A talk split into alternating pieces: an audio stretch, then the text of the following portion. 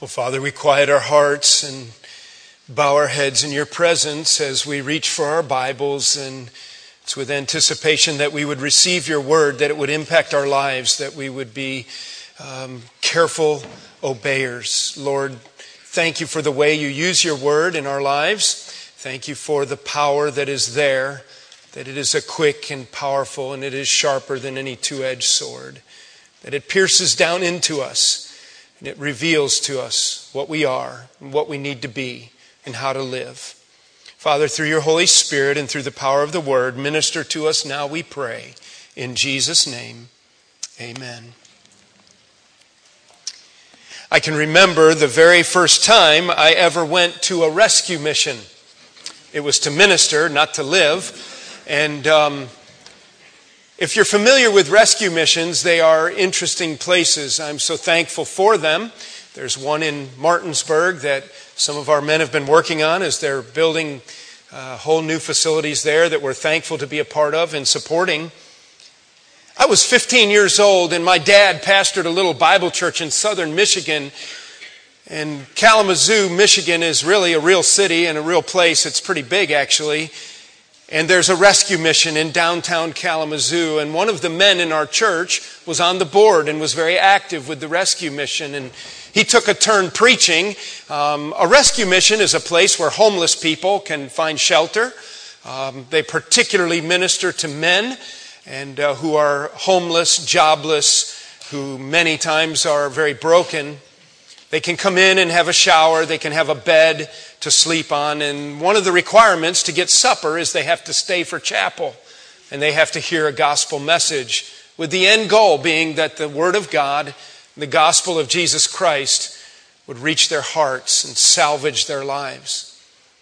It's really kind of an intimidating place to go. I was 15 and in our little Bible church where my dad was the pastor and this other fellow was on the board of the rescue mission, we were all involved in our church ministry in a lot of different ways. And my older brother played the piano, and, and because my dad was the pastor and I didn't have a choice, I had to sing sometimes. And, and so this man asked my brother, it is kind of comical, but it was uh, good years for us. But my bro- this man asked my brother if he would come with him to the rescue mission, play the piano, and if I could come along and, and sing a solo. And uh, I was 15 years old and very intimidated, but I remember what I sang. I sang that old gospel song, Years I spent in vanity and pride, caring not my Lord was crucified. It's at Calvary, because at Calvary is where we offload our sin and we receive forgiveness and we receive newness of life in Christ, isn't it? Well, it was particularly memorable for me because as I started singing, a drunk guy walked down the middle of the aisle and started singing with me. And, uh, I just looked him in the eye and I kept on singing. And at 15, I had enough maturity to know and I had enough faith in the gospel to know that what that drunk guy was singing was exactly what he needed. The Apostle Paul is going to use a word in our text this morning that very much describes the lives of men in a rescue mission. The word is shipwrecked. Shipwrecked. I don't know what I used to think of how those guys got to that mission, but through the years, as I've preached and ministered to homeless people and ministered in rescue missions in a variety of cities, I began to realize that every person in the chair in the rescue mission chapel or dining room had a story. And almost all of them, it didn't start out broken. Do you know that? They didn't start out shipwrecked. Some of them had pretty, pretty great lives. They, they very much had their act together according to the world. It's not difficult to find people who've been teachers and doctors and lawyers and successful businessmen. But when you think about the word shipwrecked and how that applies to a broken life, it is interesting. What happens to a ship to become shipwrecked? It goes somewhere it's not supposed to go. It gets into waters that are unfamiliar. It ends up being maybe hit with a storm that was unexpected. And it is tossed and it is turned and it is twisted and it is broken on the rocks. And that's a word picture for a life that is shipwrecked. Didn't really plan to be there, just got up one day and went somewhere they weren't supposed to go, begin to think thoughts, begin to compromise their conscience, begin to allow themselves the luxuries of the flesh that should have never been indulged. And then one day, they woke up at a rescue mission. I don't think anybody decides that they're going to wake up at a rescue mission. That's pretty crazy if you say uh, at your graduation from high school, when I grow up, uh, I want to live at a rescue mission. That's not how it works. You're there because you're broken, you're shipwrecked. It's at a little different level that the Apostle Paul is speaking to us in our series on church matters in 1 Timothy chapter 1, and I invite you to turn there.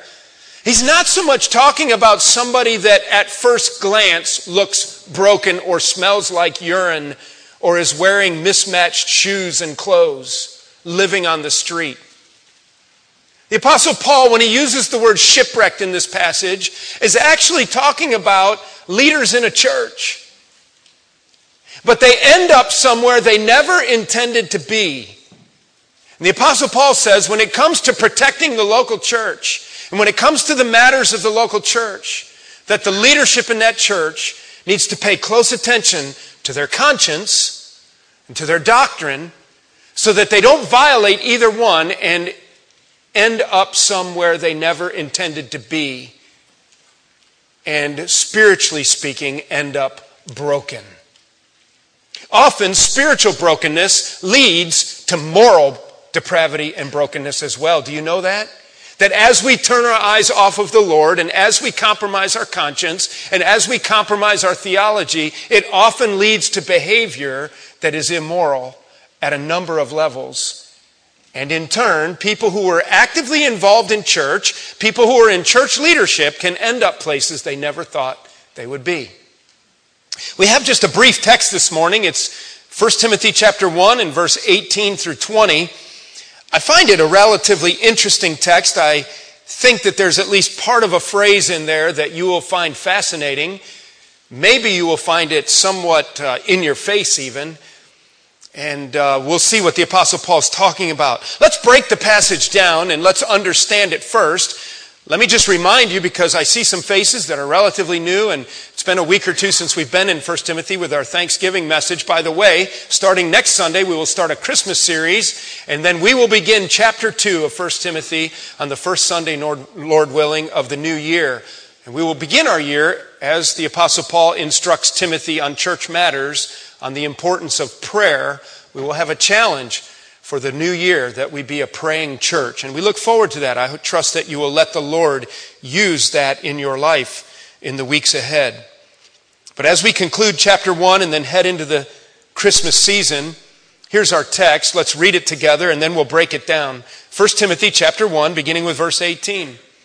The apostle Paul writing to Timothy, remember, writing a letter to Timothy who's at Ephesus, put in charge of a ministry while the apostle Paul takes off. And some of the leaders at Ephesus, the elders and the spiritual leaders of the church, are turning off course. In fact, in this passage, we find out they are so off course, they have spiritually speaking hit the rocks and become shipwrecked in their faith.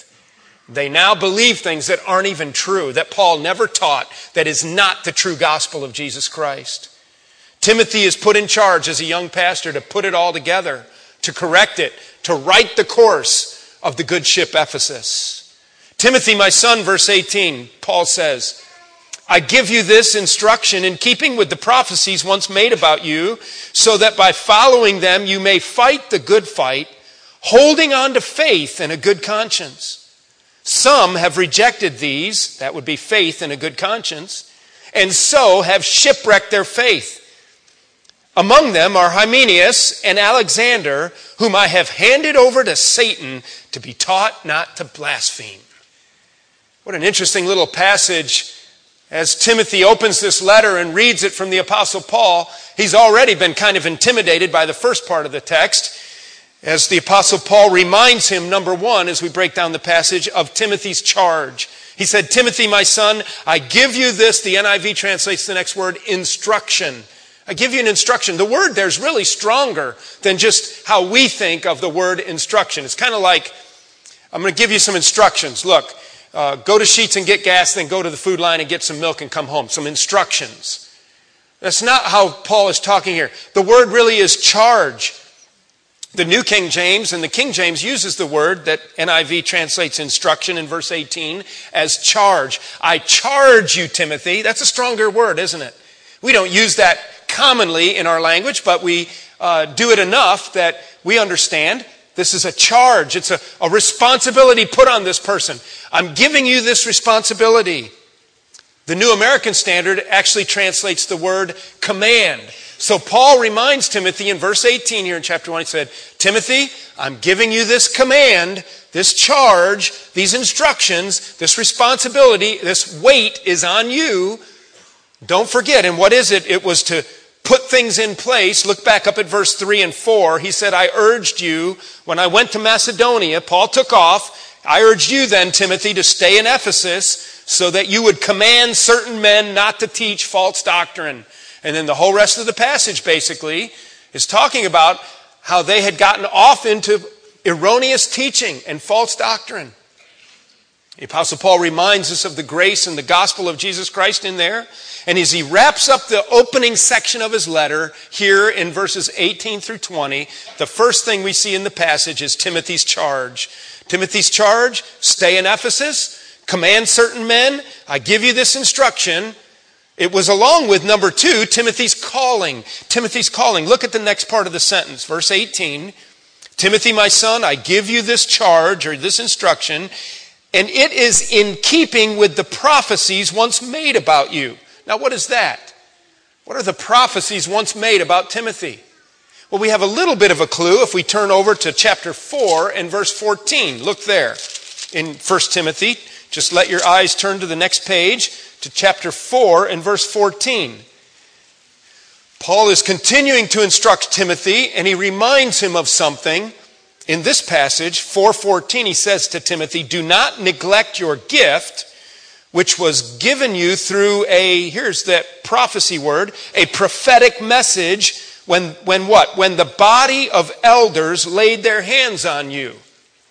Now, when do elders lay their hands on young pastors?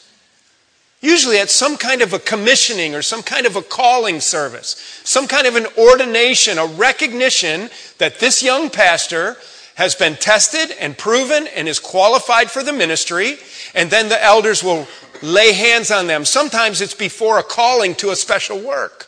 So we don't have the details in our Bible, but somewhere along the line, young Timothy had the elders gather around him and put their hands on him. And at that meeting, somebody prophesied about him. And I don't know that this was some kind of like, woo prophecy, but it was like one of the spiritual leaders, the elders, made a prophetic statement in the sense of, and we do this sometimes.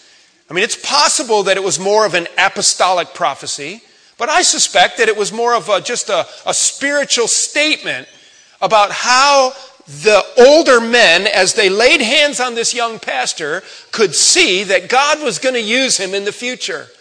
And somebody spoke up about that. And maybe they said something like this Timothy, you're a fine, godly young pastor. Stay the course, brother, because we know and we are telling you that God is going to use you in mighty ways in the future. You are going to be one who stands for the truth. And you're going to be one that God is going to put a responsibility on. And we've, we've made these statements, Timothy, and they make these statements. Timothy, in the future, God is going to have a role for you. You be faithful to Him. Be the man God is calling you to be. And so it's at least at some level like that. Back to chapter 1 and verse 18 that at Timothy's calling or Timothy's commissioning service, prophecies were made about him that he would stand for the truth. And so Paul, as he's writing, makes an appeal to his very calling. Evidently, the Apostle Paul was one of those men who laid hands on Timothy. And he reminds him, I've given you a charge, stay in Ephesus, clean up the church. Secondly, you have a calling, and at that calling, it was prophesied about you that you would stand for the truth. So you see how the Apostle Paul is making an appeal to the core of Timothy's conviction about his role in ministry. Now, I take it that Timothy's a little bit intimidated here. It's not easy to go to a church, go to their spiritual leaders, and say, You guys are shipwrecked. You guys are just messed up. And here's this young whippersnapper pastor that's supposed to straighten him out. And so Paul is telling him, Timothy, I give you this charge, this instruction, and this instruction, this charge is in keeping with your calling, with the prophecies that were made about you when we laid hands upon you, so that by following them, let's look to our text, so that by following them, what? Your charge and your calling, that you may fight the good fight. Now that's an interesting phrase, isn't it? Timothy, fight the good fight. It's like, I thought we were supposed to love one another at church, not fight one another at church. He's not talking about fighting one another. The third part of Paul's message to Timothy right here, I call Timothy's combat. Timothy's combat. Fight the good fight. What's he talking about? Well, who are our enemies? We don't have time for a, an exhaustive study on this right now, but let me just remind you that as a Christian, we have some enemies, don't we? And we're speaking in spiritual terms. Okay? We have enemies that we have to fight every day to live for Jesus and to walk in holiness and to live in obedience. One that I don't think I have to do anything to argue uh, or convince you is a problem is our fight with the flesh. Our fight with the flesh. How often do we have a bent to want to do things that are outside the realm of a clear Christian conscience, that are outside the realm of biblical obedience, but the flesh pulls. Some of you young people getting ready to go off to college. You've been living underneath the framework of your parents. You've been having to make your bed. Your mom tells you brush your teeth. Your mom tells you wash your face. You're 17 years old. Your mom still has to tell you, and your dad has to tell, tell you to obey your mom or you're going to get in trouble. Every day you have to be told to brush your teeth. The next thing you know, you're off in the Navy or you're off in college and you're by yourself. You don't have to brush your teeth. You don't have to do any. I didn't wash my sheets for my whole freshman year of college. When they got too disgusting, I threw them in the closet and slept on the mattress pad. See, that didn't violate my conscience, though. But the flesh is weak, isn't it? There's going to be all kinds of things that your flesh, the desires of the flesh, that part of us that is still being processed in the order of sanctification.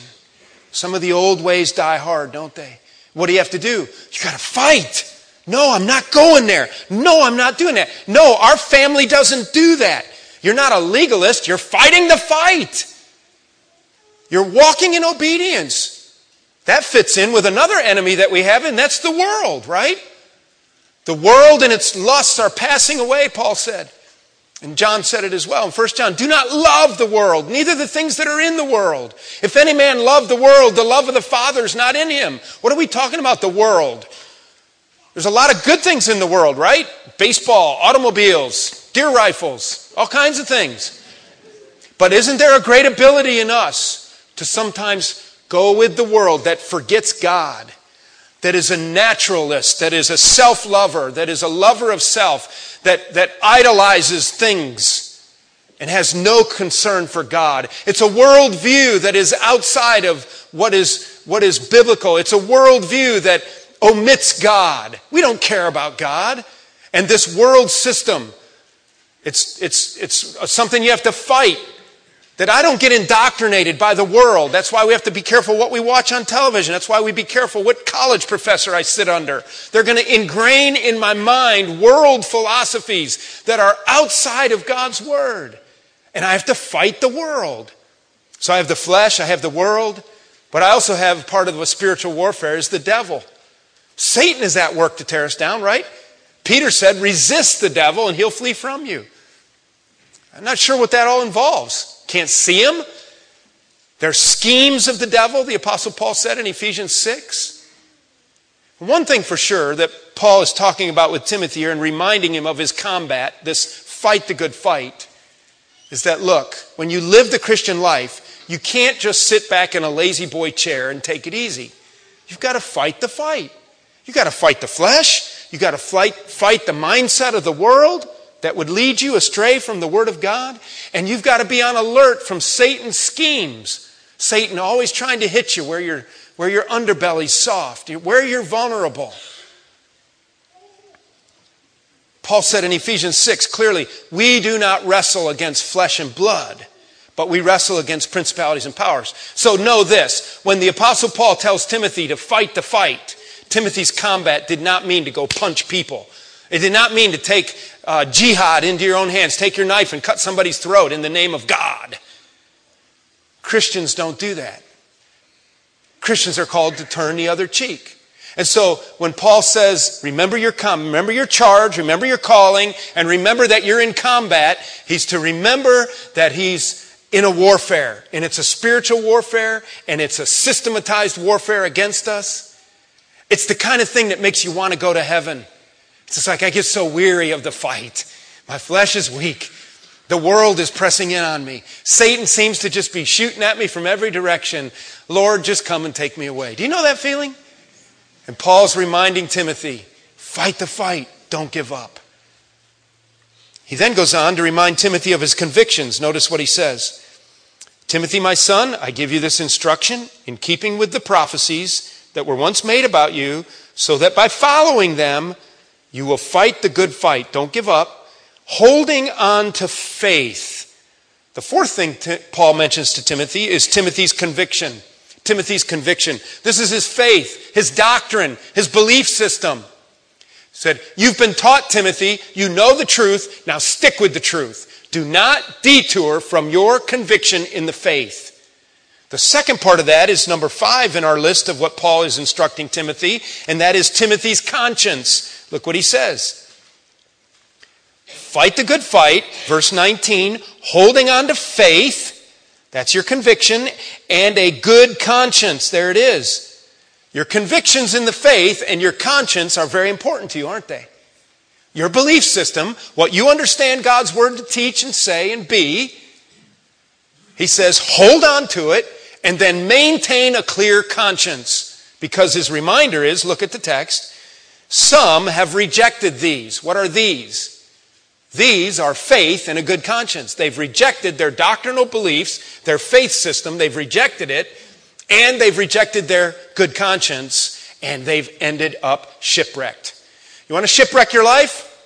If you're a college student, if you're going into the military, if you're a Sunday school teacher, if you're a grown adult, here's what you do. You disregard your conscience to the degree that your convictions change and then you end up altering your faith system, your belief system, until you end up believing something you never believed before. Here's how it works. Let's talk about our conscience for a minute. You know what your conscience is, don't you? Conscience is one of those things that's a little bit hard to nail down. Everybody has one. Do you know that even unsaved people have a conscience?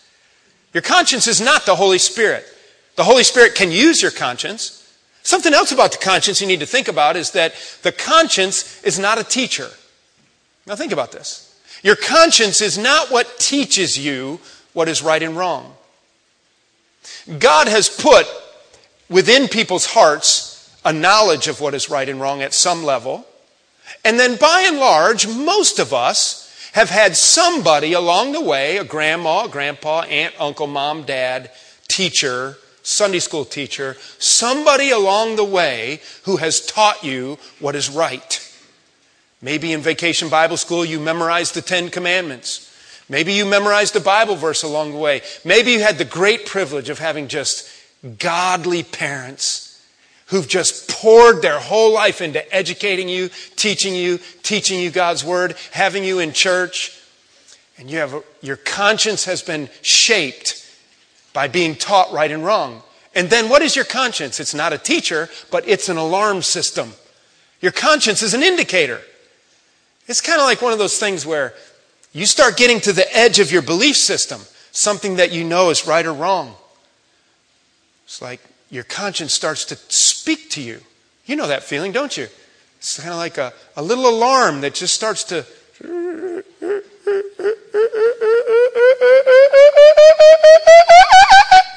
Right?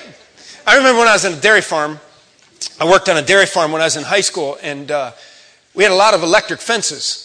And um, to find out whether a fence was hot sometimes, other than trying to get a new guy who was working there to grab it or, or do other things with it, we, um, we would take a blade of green grass, a long blade of green grass. You ever do this?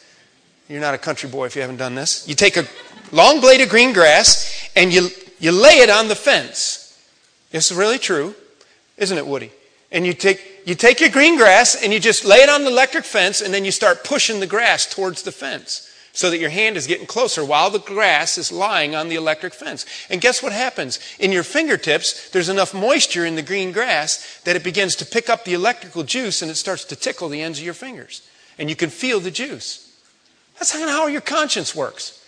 It's like you're getting close to something that you think is dangerous, you know it's wrong, you shouldn't cross that line, and all of a sudden, the closer you get, the more intense it is. Doot, doot, doot, Bam! So, what's he talking about here? These guys in the church who have shipwrecked themselves, Hymenaeus and Alexander, have done what?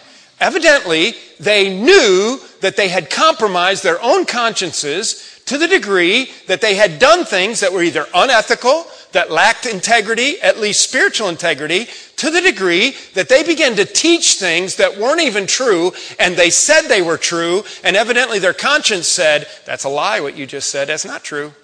Conscience telling them. You're teaching things that aren't true, and you know it. And what did he do? He disregarded his conscience. You know, there's a lot of young people right over here. You need to really think about your conscience. If you've had the blessing of having God give you parents or an authority framework around you with enough spiritual, biblical thought put into it that you know God's standards enough, you're at a time in your life when you can really begin to compromise your standards. How do you end up shipwrecked? How do you end up shipwrecked? You end up shipwrecked, first of all, by taking small oversteps of the line of your conscience. A little small overstep. You know how that works? Maybe you're with some friends and you go somewhere, but you're not really doing anything wrong. And there's really nothing wrong technically with you being there. You're old enough and and but your conscience begins that little tickle. This, this isn't where you belong.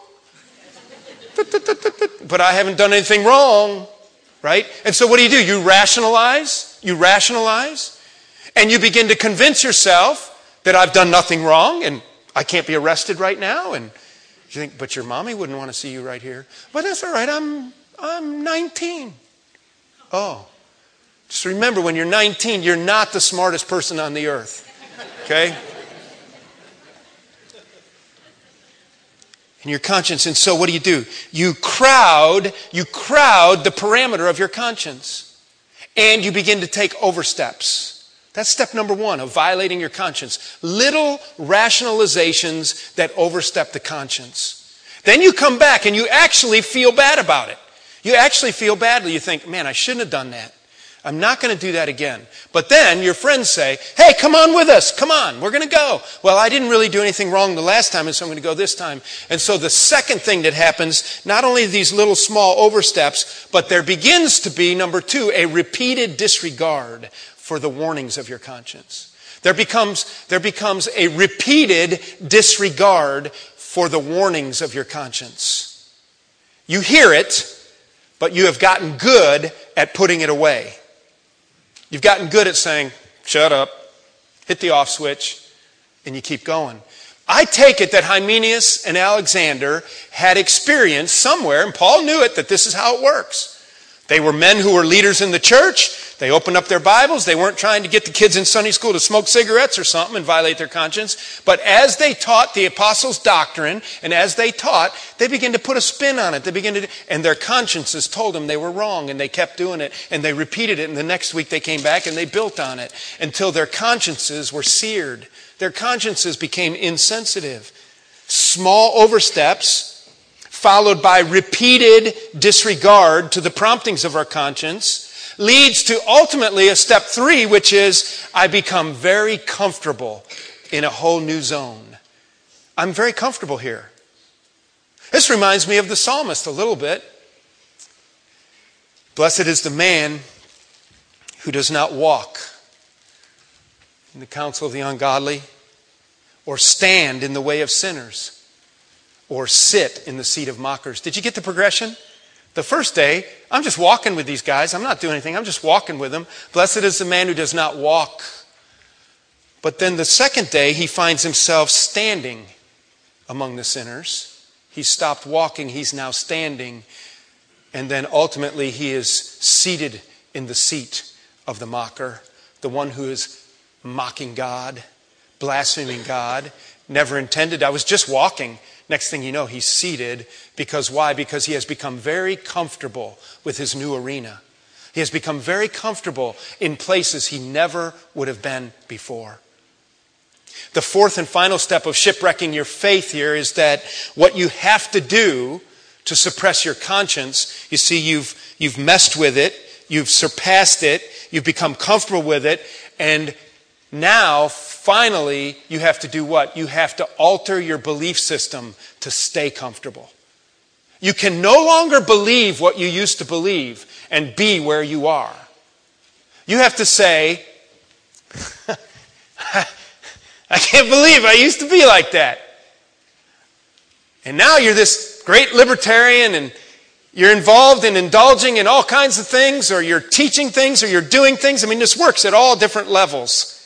And you say, I don't really even believe that anymore. I, I don't believe that anymore. That was what my Sunday school teacher taught me. And her pastor taught her that.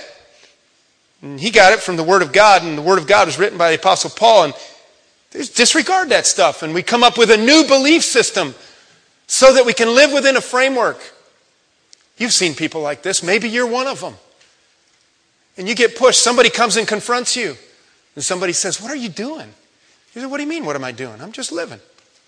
What are you doing? It's like, Well, you can't do this and this, and why are you doing this? Man, you don't understand. It's not like that. That stuff, I don't even believe that stuff anymore. And there you are. You're the frog that's beyond cooked in the kettle. And there you are. Compromise the conscience. And so Timothy's conscience was called in here into play. And Paul says, Watch your convictions, your faith, and your good conscience. A faith and a good conscience need to be protected. Listen to it. And he says, Some have rejected these. What have they rejected? They've rejected faith, their convictions, and their good conscience so they end up shipwrecking their faith. This is a college student who goes off to school believing in Jesus, believing in the resurrection, believing in a creation of seven days, believing God spoke the worlds into existence, believing that sin is an affront to a holy God who comes back their sophomore year when they're 19 years old at the apex of idiocy and they say, I don't believe any of that stuff. So you can't prove it and it's not real. And they're into a whole new line of thought and all kinds of other things. What's that all about? It was about violating their good conscience and being careless about their faith. And they become shipwrecked. Shipwrecked. The Apostle Paul gets even more interesting here in this passage. I think, anyway, the most fascinating part of this passage then is number six. It's Timothy's challenge. Timothy's great challenge ever, evidently was this Hymenaeus and Alexander. These guys have violated their faith and their good conscience among them are Hymenaeus and Alexander, whom I have handed over to Satan to be taught not to blaspheme. What in the world does that mean? That sounds pretty like, wow. Hey, buddy, I'm going to hand you over to Satan.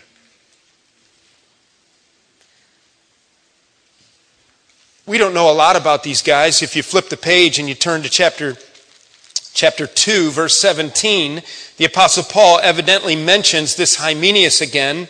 Chapter 2 in verse 17, excuse me, this is 2 Timothy chapter 2 and verse 17. 2 Timothy 2.17, the Apostle Paul is going to mention Hymenaeus again, and it's not in, a, in good favor. Look what he says. He says, um, avoid godless chatter because those who indulge in it, verse 16, will become more and more ungodly. That was part of the problem in 1 Timothy chapter 1. They had gotten into godless chatter and meaningless jibber jabber, remember? And they became more ungodly. Their teaching, verse 17, will spread like, look at the word he uses in the NIV translated gangrene. That is nasty, pussy, gangrene. Among them are Hymenaeus and Philetus who have wandered away from the truth. I take that to be the same Hymenaeus, this guy who has violated his convictions and violated his conscience to the degree that he now believes things and teaches things that Paul identifies as a gangrene in the church. That's serious. Remember, this is church matters, and church really matters. So Paul says to Timothy, You've got to take care of it. The other guy, Alexander, we don't know about. We know that in 2 Timothy, you don't have to turn there. You can go back to chapter to 1 Timothy 1. But in 2 Timothy 4:14, there is a guy named Alexander that the apostle Paul says was a metal worker who had done him very much harm. Bible scholars and commentaries are not in agreement that this would be the same Alexander. We don't know. Alexander was a common name in that time, and so it, it very well could have been a different guy named Alexander. But Hymenaeus and Alexander are two guys that the Apostle Paul calls out by name. We're not very good at this anymore, are we? If we do, then we're characterized as like mean, callous, fighting fundamentalists who are so unloving. I take it that this was a very right thing for the Apostle Paul to do. And in fact, he says, Not only am I calling out these two guys who are leaders in your church, but Timothy, I want you to know that already in my mind, I have delivered them over to Satan. Paul only used that phrase one other time. Why don't we turn there to 1 Corinthians chapter 5? This is also a very interesting passage, 1 Corinthians chapter 5. And let's uh, see if we can learn a little bit more about this interesting phrase, turning someone over to Satan. We're not really given instruction about it in the Bible, and it's not really there to just say, hey, in your church, when you have so much problem with this person, turn them over to Satan. But we do have precedent, don't we? We don't really have teaching on it, but we have the precedent. Paul told Timothy, turn him over to Satan. Is this something that was apostolic in nature, that only an apostle could do? I took it to be that it was something that the church did and that it was part of discipline. Let's remind ourselves that in Matthew 18, before the church was even in existence, this is pre cross, pre Pentecost, that Jesus, our Lord, gave instruction on how brothers who are in disagreement ought to confront one another. Do you remember that Matthew 18 passage? You don't have to turn there. But it's basically like this. It's basically if your brother offends you or your brother sins against you, you're to go with him, go to him one on one. And um, if he doesn't repent and he doesn't confess and, the, and reconciliation isn't reached, then you're to go get somebody else and bring them with you. And with two or more, you're to confront him and say, look, and beg of him to make things right and to get rid of sin and to reconcile. And if that step doesn't work, then you're supposed to bring him before the church. Get the elders involved and bring him before the church. And the church is supposed to confront him. And then if he rejects him, then you're supposed to excommunicate him. In case I forget to say it again, ultimately, in short, most likely what this idea of giving someone over to Satan means is to excommunicate him out of the church. But here's how it works, and here's why. This is very interesting. In 1 Corinthians chapter 5 and verse 5, the apostle Paul uses the exact same phrase with a problem that was going on, a problem person in the church at Corinth. He doesn't name the guy's name, but he says what he's doing. In 1 Timothy 1, he names their names and he doesn't say so much what they're doing other than teaching things that were going to be a gangrene in the church. In 1 Corinthians chapter 5, here's what was going on. He says it in the first part of the passage. It was that there was a guy in the church who had hooked up with his father's wife and was living in sexual sin with his father's wife. I take it to be that it wasn't his biological mother, it says that it is reported among you that there is sexual immorality that is a kind that doesn't even occur among the pagans. In other words, in the culture of their day, it was not accepted for the hardcore pagans to even do this kind of behavior. And what it was was his mother had evidently died, or his father and mother were divorced. And this young man in the church, after his father had remarried, started hanging out with his father's wife and then they started a relationship. She left his father and she was living with him, unmarried and in sexual sin with his father's wife. Well, this was a huge affront to the honor of his father and to his position as a son. And there they were. But what was even worse in the Apostle Paul's mind was not only that this was something that wouldn't even go on in the world, they, they wouldn't even accept this. They would not tolerate this in this culture. Is that in their church, what had happened was It had become okay.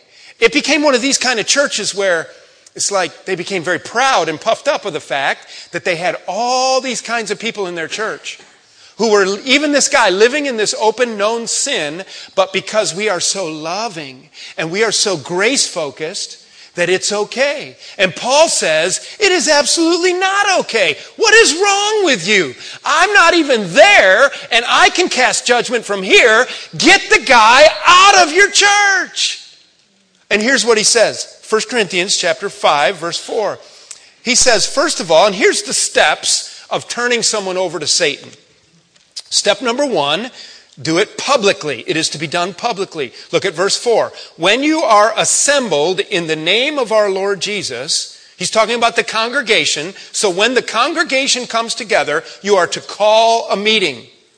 And it's to be public. The congregation is to be there. Number one, it is to, to be done publicly, and everybody is knowledgeable of what the meeting is for. Secondly, it is to be done spiritually and prayerfully. This is not this is not like a public execution where everybody's going to find glee in picking up stones and killing this guy. It is to be done spiritually and prayerfully. Look what he says. He says, You are to call the congregation and to assemble, and it is to be done, verse 4b, in the name of our Lord Jesus. So it is to be done in Jesus' name, and it is to be done with apostolic approval. The Apostle Paul, he says, My spirit will be with you Spiritual leadership is to give their affirmation to it. I take it that for a meeting to take place in the name of Jesus, that they would have prayerfully, very prayerfully and spiritually come together. This is not funny. Nobody wants to be there. Okay, so let's just pretend this is happening. Here we are, we're gathered. We come in and we sit down. And you know why we're here. We're here to commit somebody to Satan. Whoa, wait till this hits the newspaper. Fellowship Bible Church is going to commit somebody to Satan. And we don't even talk like this anymore, do we? The first thing we do is we call a meeting. We let everybody know. So it's done, number one, publicly. Secondly, we're going to take time to pray. And so the elders will stand and pray. We may be even so serious about it, we would all get on our knees right by our chairs. And we would just pray. Maybe there would be even weeping going on. So, thirdly, the third thing he goes to is he says, and then Verse 5 Hand this man over to Satan so that the sinful nature may be destroyed and his spirit saved on the day of the Lord. Thirdly, I use the word officially. I take it there was some kind of a public statement. How else do you do this? He says, hand this guy over to statement. Do, Satan. Do we manhandle him? I take it that it's likely the guy wasn't even in the meeting. He was long gone. He was on another trip with his father's wife. And he'd say, So we've met, it's careful, it's prayerful, and it's official. And so maybe the chairman of the elders or the pastor gets up and he says, Okay, you know that we're here because of this guy. And he names his name. And he said he's living with his father's wife. And we cannot let this happen in our church. And furthermore, we need to see if there's any way he will repent of this because he's already rejected our approaches. We've already done Matthew 18 with him before we get here, and he's rejected all that. And so there's an official statement hand this guy. And I take it that Paul wanted Timothy to do that with Hymenaeus and Alexander. Your job is to make an official statement of handing them over to Satan. He then goes on and he says that it is to be done, number four, hopefully. Hopefully. Look what he says. So that the sinful nature may be destroyed and his spirit saved on the day of the Lord. We're doing this with a reason. We're doing this because we really do care about this guy. Our hearts are truly broken over this. And it's done hopefully that he will restore to the faith. Notice that it says in the NIV, it translates sinful nature. In the NIV translates it sinful nature. The New American Standard Version translates the word there, the flesh. Bible students are not in agreement what this means. I take it to mean that in, in us excommunicating him and handing him over to Satan, it's as though the church is a big umbrella of grace and he's part of the fellowship. And when we push him out from under the umbrella, that Satan is going to have an approach to him that will beat him down, even in the flesh. He will ultimately, he's just going to, you know that sin always grabs you in ways you're not always aware of, and it takes you places you don't always want to go, and it keeps you longer than you want to stay, and it takes you farther down than you want to go. That's what sin does. And so it's kind of like speeding up the process. While he's under the umbrella of grace in this church, he's kind of protected and he's kind of floating along. But if we push him out so that he doesn't have the protection and the spiritual oversight and the common grace that is provided by our church, and there is a common grace by being part of a biblical, godly local church, get him out there so that hopefully the toilet flush of the spin of sin in his life will take him down fast so that one day he wakes up maybe half frozen with his wet pants and dirty shoes and maggots in his hair. And, and he says, What am I doing? And you want to speed it up.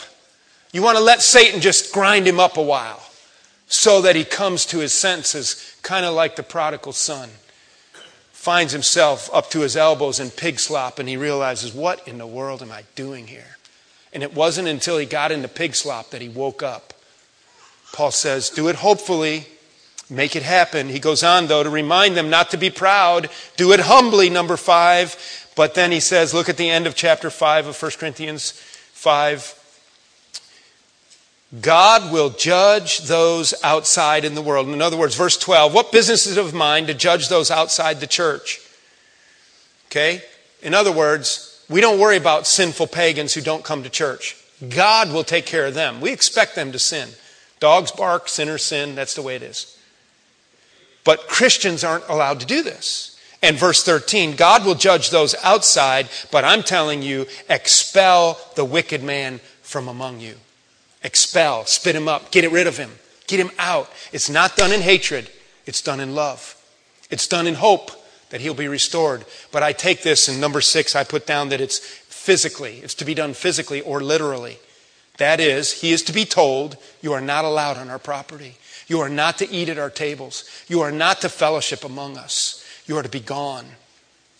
And when you're ready to repent, then you come back. After that, we have nothing to say. That we will continue to pray and we'll hope. And that, as far as I can tell, is what it means to deliver somebody over to Satan. It is a part of church discipline. It is a part of trying to salvage and save someone who has shipwrecked their soul. I take it it is to be done only with people who are professing believers, people who have a testimony of faith along the way in the Lord Jesus Christ. So what do we get from this passage? Paul says in 1 Timothy 1:18, so it teaches him not to blaspheme, not to disrespect God anymore. Don't disrespect God. Just a couple thoughts in conclusion. Number 1, I think that this passage is a great reminder of the importance of our local church. You see that in there? The local church is so important that Paul said, You take care of it, Timothy, and you take care of it even to the degree that you take Hymenaeus and Alexander and deliver them over to Satan. Why is he doing that? Because the local church is so important. It cannot be broken. Get rid of the sinners who are unrepentant protect it. But I think it's also a reminder of us that our local church is so important that we shouldn't want to live without it. We shouldn't want to live without it. If you ever get pushed out of a church and it's a true, godly, Bible believing, biblical, loving group of people that, that do it because of your sinfulness, you had better wake up because you don't want to get out there, out from underneath the umbrella of your local church. You're going to go places you never dreamed you would go. You are going to be broken in ways you've never known brokenness. It's a reminder of the importance of our local church and being in good standing. And let me just say this too. I think, secondly, it is a real picture of Christian love and compassion. You say, This is the part I don't get. That is a harsh, legalistic, fundamentalist, arrogant church that would do that to that guy. I would say, You couldn't be further from the truth for this guy to have people that care enough about him to get on their knees and pray and with tears weeping down their face say we deliver this over to satan so that in the day of god's coming you'll be, you'll be with us what good is it to live with a little bit of sinful pleasure now if you miss all of eternity he says you These people care enough about it to take care of this business. That's huge. This is a picture of Christian love and how important it is to take care of each other, which reminds me finally that this is a vivid reminder for all of us. A vivid reminder for all of us to stay, number one, humble, and number two, accountable. Stay humble so that when you do sin, if somebody pulls up in your driveway and you're in your garage working, and I've done this to guys before, and I said, another church, another time, walked up to guys. his boss called me. They caught him stealing from work. He was our Sunday school superintendent. I went to him and I said, Man, listen, my brother, you need to wake up. You got issues going on that you need to deal with. Stay humble enough so that if somebody who loves you enough to come to you to confront you in your sinfulness, that you will break and you will get down on your face and you will weep and you'll be broken. You say, I want to stop this nonsense. And stay accountable enough so that there's people who know you well enough that they can tell if your ship is going towards the rocks and will do something about it before you shipwreck. You let your conscience go and you end up altering your faith because of your broken conscience. You end up on the rocks in shipwreck. It's not a pretty picture. And Timothy was given this by Paul to take care of this business because his church mattered that much. Let's bow in prayer. Father, thank you for this teaching. And uh, Lord, in, in, in our culture, this is uh, really pretty foreign. We're not supposed to tell people when they're wrong. And yet, your word is very confrontive. And Father, we've redefined love to be something that it's not always. And so, help us to have a true, deep seated love and concern for brothers and sisters that we walk in the truth, that we love the truth, and that we walk beside one another in humble encouragement. Father, if there's someone sitting in this room this morning who has been stepping beyond the bounds of their conscience and they know it, would you please humble them? Wake them up. Give them the self control to back up. Give them the Christ focus to get things right before they end up shipwrecked, even altering their faith. Father, teach us, help us to search our hearts regularly, help us to live self scrutinized lives, that we would be very careful in these matters. Please make application as needed through your Holy Spirit throughout the congregation. In Jesus' name I pray. Amen.